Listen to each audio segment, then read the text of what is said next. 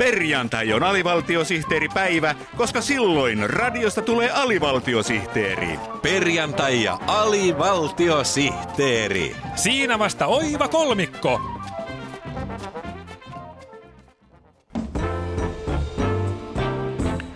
Muotiohjelma Henkari. Riippumattoman muodin äänitorvi. Tänään vierailemme muun muassa Savetti-Järvellä, jossa vaatesuunnittelija Nils Asla Kaistapää on kehittänyt suomalaisesta tuulipuvusta tunturiolosuhteisiin soveltuvan 4 tuulen puvun. Syrjäyttääkö tämän vuoden muoti tänä vuonna viime vuoden muodin? Onko muoti tänä vuonna muotia? Vastaamassa muotiguru Pierre Galsar.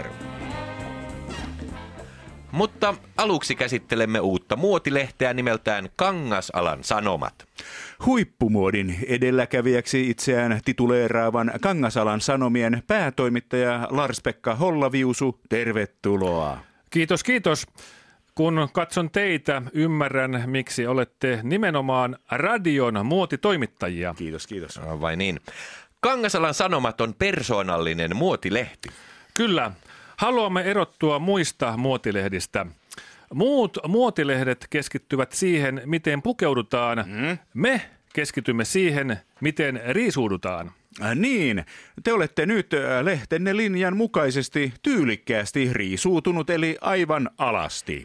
Kangasalan sanomien päätoimittaja Lars-Pekka Hollaviisu, voitteko hieman kertoa kuulijoille, miten olette tätä haastattelutilannetta varten riisuutunut? Kun pukeutuminen lähtee alusvaatteista, niin riisuutuminen lähtee päällysvaatteista.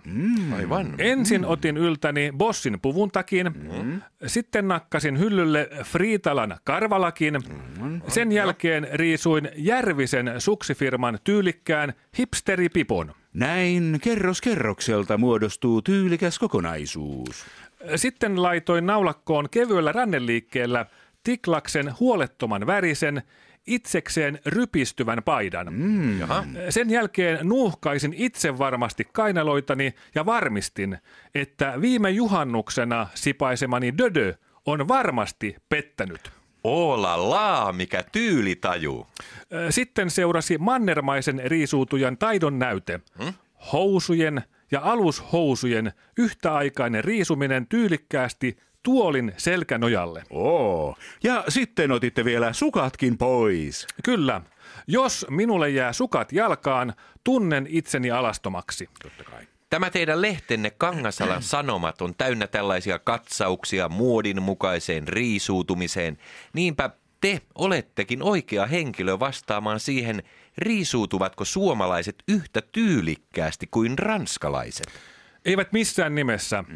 Suomalaisten riisuutuminen on vielä lapsen kengissä. Pukeutumisessa suomalaiset ovat jo lähes mannermaista tasoa, mutta riisuutumisessa kaivattaisiin lisää rohkeutta. Kangasalan sanomien motto onkin, riisuutuminen miehen tekee.